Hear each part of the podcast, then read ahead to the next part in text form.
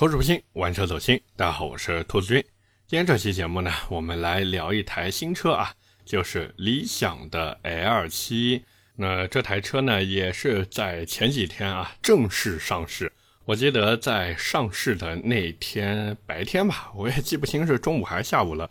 反正很多人都在发嘛，说有一个啊，疑似是理想的朋友圈的文案，说今天晚上奔驰、宝马、奥迪啊，就是那些 BBA 准备颤抖吧。这个颤不颤抖呢？我不知道啊。但是后来我这个抖音里面刷到的内容呢，确实是让我颤抖不已。因为我也不知道理想的这个公关费用到底砸进去多少。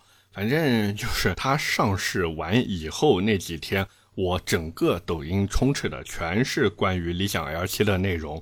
那大家也都知道嘛，为什么会有这么多的内容，对吧？都去说理想 L7，而且纷纷的都在夸赞说：“哎呀，这车真的不错呀！”甚至还有一些媒体，对吧？直接说：“哎呀，我都已经订车了。”这个真订假订嘛，对吧？大家也都清楚，对吧？怎么可能订呢？做做样子而已。说白了就是让豪绅们先捐，豪绅们捐了，百姓才会跟着捐。等百姓捐完以后呢，那豪绅的钱如数奉还，百姓的钱三七分账。那这边对吧？啊，不能说豪绅，就是媒体朋友们的钱呢，如数奉还，对不对？你要是针对这个车感兴趣，说，哎呀，我这个是一个汽车媒体的从业者，我想要订一台这个理想 L 七那这个我 我不对我说的话负责啊。反正你要是流量大，那这个送你一台也不是不行。你要是流量一般呢，那我们就打个折嘛，对吧？都是朋友啊，都是朋友，价格好说。那么回到这个车上来讲呢，作为理想旗下，也不是说旗下吧，你要真算它旗下，应该是第四台 SUV，因为之前还有一个被很多这个老车主冲烂的理想 ONE，就是作为 L 系列的第三款 SUV 呢。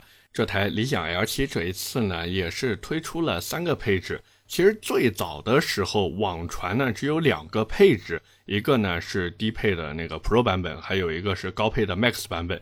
不过现在呢，又出了一个啊更低配的，也就是三十一点九八万的那个最入门的车型。官方呢说这个叫什么 Air 版本，对吧？然后再往上是 Pro 版本，那再往上呢就是 Max 版本。我极其怀疑理想的这个命名方式是抄人家苹果的，毕竟苹果那边嘛，对吧？这个 MacBook Air、MacBook Pro，然后 MacBook Pro 里面呢也分啊 M2 Pro 处理器和 M2 Max 处理器，我估计他们的灵感就来自这边啊。那这次三台车的价格呢也还行吧。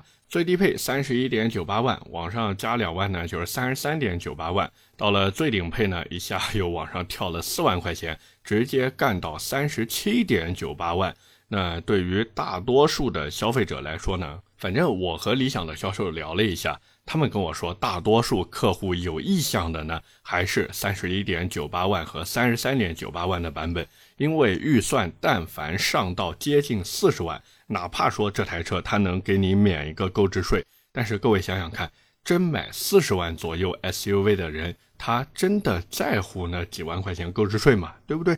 而且哪怕他在乎这几万块钱购置税，理想那边不是没有别的车子呀，它还有 L8 甚至 L9。那你说他手捧四十万的预算摆在这个地方的话，有多少人愿意去买 L7 呢？哪怕说他不需要那个六座。我跟各位说，大多数人还是愿意去买 L 八，因为 L 八听起来就比 L 七档次高那么一点点。就不管你理想那边怎么说，哎呀，我们这个理想 L 七和理想 L 八是平级的，但是作为消费者而言，我就是觉得八比七更大，就这么简单。那回到这台车本身上来说呢，其实整体的外形设计，我觉得没有什么亮点可以说，它完全就是现在 L 八 L 九长什么样，它就跟它长得差不多嘛。包括尺寸方面呢，其实我觉得也是理想这个车子一直做的就是非常的大。这一次理想 L7 车长五千零五十毫米，车宽一千九百九十五毫米，车高一千七百五十毫米，然后轴距呢也是给干到了三米以上。虽然说就比三米多了五毫米，但是对吧？它也是比三米要长的嘛，所以它完全就是按照很多人喜欢的五三二数据去做。满足很多客户他对于一台中大型 SUV 尺寸上的要求，这一点其实理想做的真的很好。而且毕竟理想之前对吧，汽车之家的创始人啊，所以他真的很清楚，他真的太会了，他完全知道这帮客户想要的是什么，就是花更少的钱去买到更多的东西。那当然啊，作为一台新车嘛，该有的新东西还是要有的。毕竟之前理想它旗下的车子做的都是六座那种 SUV 嘛，那这一次理想 L7 它变成了五座，所以说二排座椅呢是一个开发的重点。这一次呢，理想还玩了一个花活啊，就是搞了一个所谓的女王椅。但是假如你真的看过这台车，你就会发现，其实这个女王椅就是在前排座椅靠背的后面啊。给多装了一个脚托，哎，就那么简单，所以我也不知道它这有什么吹的。而且，假如你真的去试过 L7 这台车的话，反正我是去试了一下，这台车的空间真的没有大家想象中的那么好。尤其是当我把前排坐姿调到舒服的情况下呢，它的后排的腿部空间，就是前排座椅到我这个膝盖的距离呢，差不多两拳吧，两拳稍微多一点点。你说如果想翘二郎腿的话呢，有一点费劲，而且我真的想吐槽那个所谓的女王脚托，因为这个东西完全就是什么呢？假如你是一个三口之家一起出去的话，那你这个老婆坐在后面，对吧？孩子把它放在你主驾后面的安全座椅里面，这时候这个东西是有用的。但是如果说五人满载的情况下，不好意思，这个后排其实真的很挤。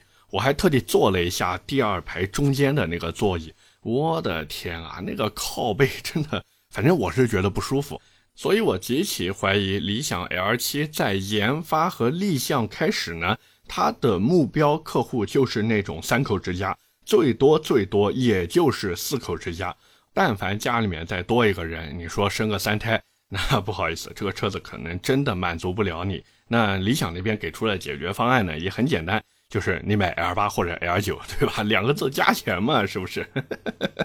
所以真的是把这个价格歧视啊玩的是淋漓尽致的。而且这一次有关价格歧视还不仅仅是在我们说 L 七、L 八、L 九这三台车上面，还有就是有关它的电池上面，因为在它上市之前呢，就已经被爆出来了有关这个电池区别的问题。因为理想 L7 这台车针对不同的版本给配了不同厂家的电池，准确来说呢，就是如果你买的是三十三点九八万和三十七点九八万的产品呢，那你车子上面配的电池是宁德时代的。但是，假如说你买的是它的一个入门版车型，就是 L7 Air。包括如果你买的是那个新出的理想 L8 Air 的话，其实就是两个最低配版本嘛。不好意思，你们的电池只配用新旺达和蜂巢能源的，并且你用的到底是新旺达还是蜂巢能源呢？完全就看你的脸了。这东西就跟开盲盒一样，你这一开，嗯，新旺达，然后那边一看，嗯，蜂巢能源，哈哈，其实就是这个样子。但是呢，理想那边是这么说的。我们这个虽然啊没有用宁德时代的，但是这个不管是新旺达还是蜂巢能源呢，这个性能呀、质量呀、保修政策呀，都会和高配车型保持一致。但是我就想问问各位了，你们信吗？因为你说这个宁德时代的电池好不好？好，对不对？那你这卖的贵一点没毛病。但是你理想现在又跟我说，这个新旺达还有蜂巢能源的产品。跟宁德时代那边出产的东西没有什么性能上的区别，那我就想问问你，我如果买中高配车型，我多花的这两万块钱图个什么？难道就是因为宁德时代的名气更大，我就要多花两万吗？所以我觉得这完全就是怎么说？反正我是真的不相信他们这些车子，尤其是这些配置之间的电池区别，在真正的性能表现上没有任何的差异。哪怕说给到的账面数据都是一样的，但是在后续的一个使用过程中，有可能，当然我只是说有可能会爆出来这个或多或少问题，这个呢，反正大家都自己掂量吧，好吧。当然我估计理想到后面有可能就是说。哎呀，你们既然都那么纠结，对吧？这个电池的问题，好，那我全系都用这个新旺达或者蜂巢能源了。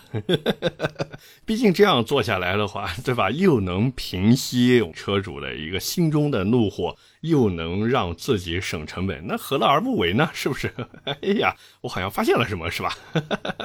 其实聊到这边呢，关于理想 L7 这台车，我觉得真的没什么聊的了，因为现在的理想 L7 呢，其实大家就可以看作是一个五座版本的理想 L8，就那么简单。无论是这个三大件也好。还是说它的一些智能化配置也罢，它这台车做的就是一个五座版的理想 L8，除了车长比理想 L8 短了三公分以外，其他真的是一模一样。所以这也是为什么网上有不少人说，你如果是这个一胎家庭啊，那你就买理想 L7；你如果有二胎呢，你就买理想 L8；你如果是生三胎的呢，那你就可以去直接买理想 L9 了。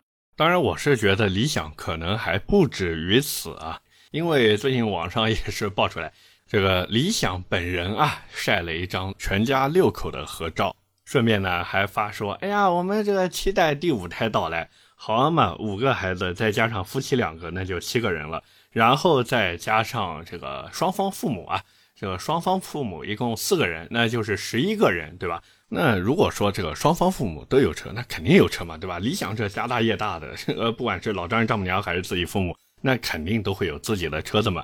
那假如说理想本人啊，想要这个五个孩子再加上自己夫妻两个一起出门怎么办呢？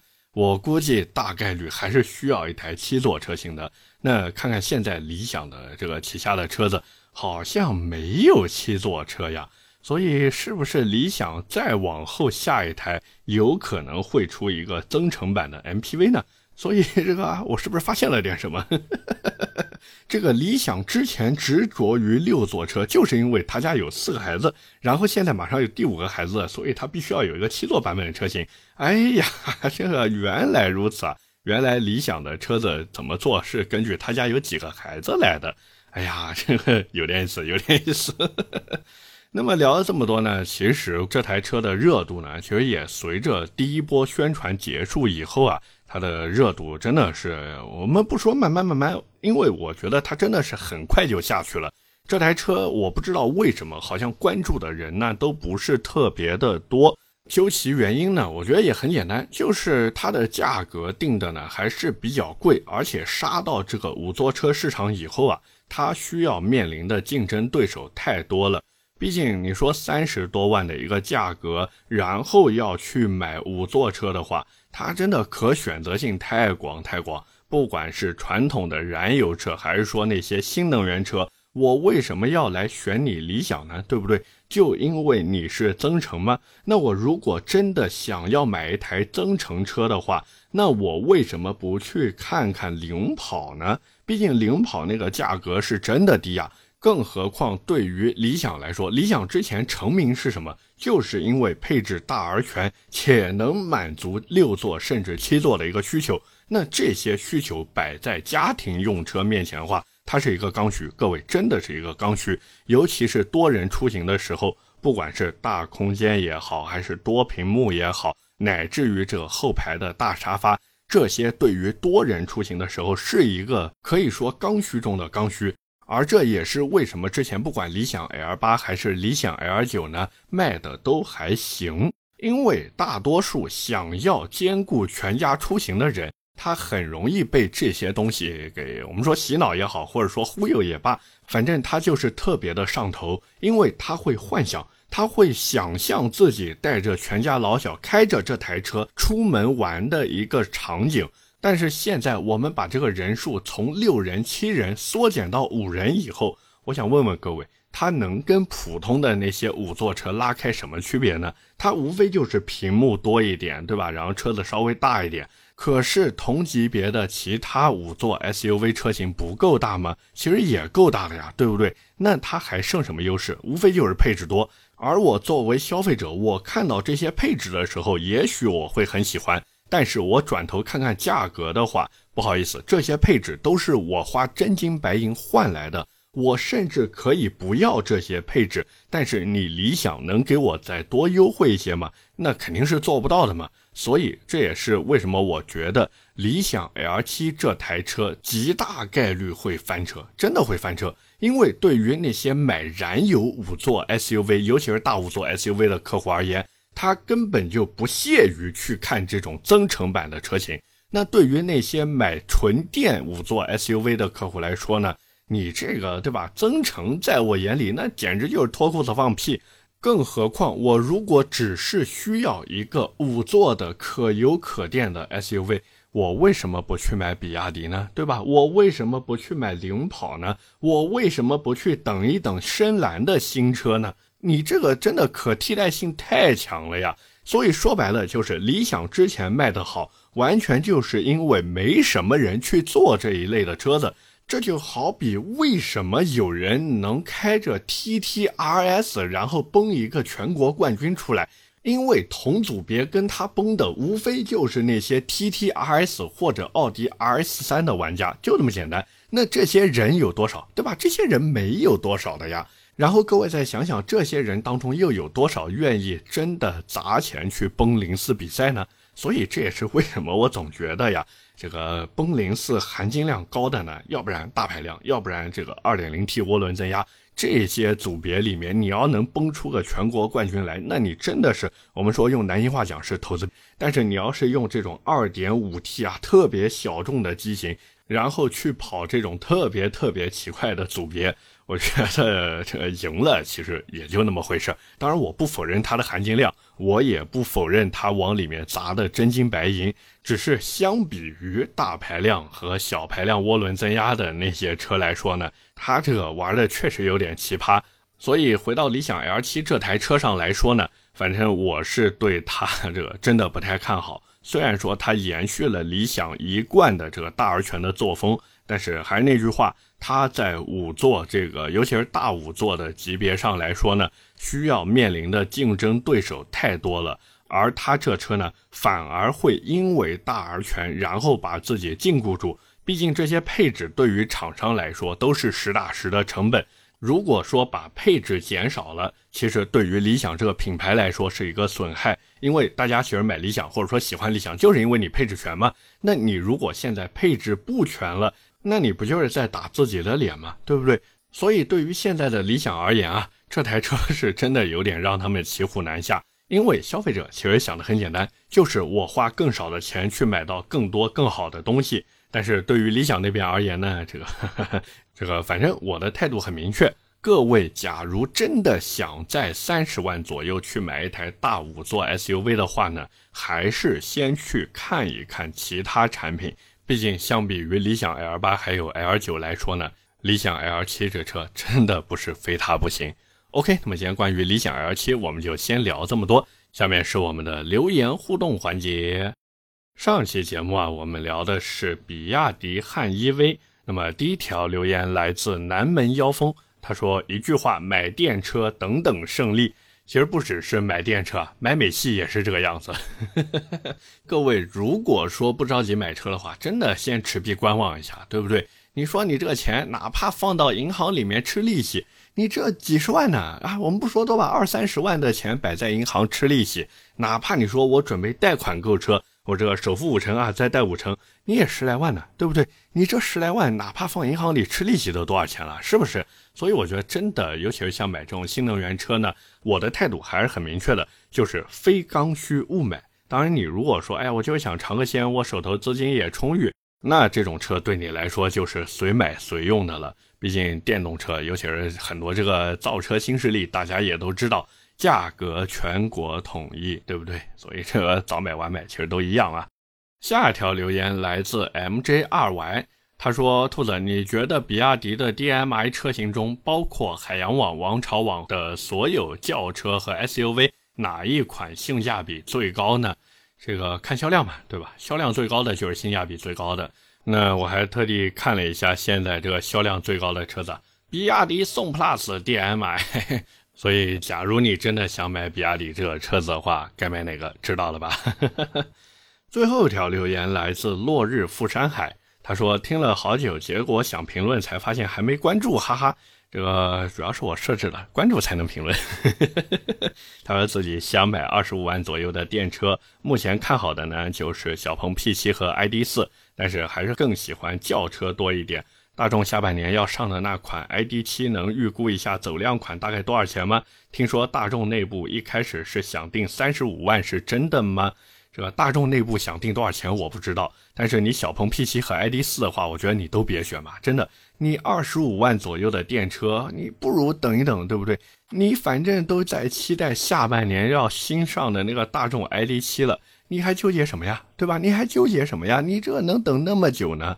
所以我是觉得你真的不要着急，说不定这个一个比亚迪那边的海豹到时候又上新款了。然后再一个呢，比亚迪的汉 EV 给你换上三点零平台，所以我是觉得你真的不要着急。你与其现在赶着在那边看看看的，还不如等你真的想要确定买车那一刻，然后呢，你再看看，哎，我这个价位能选哪些车子？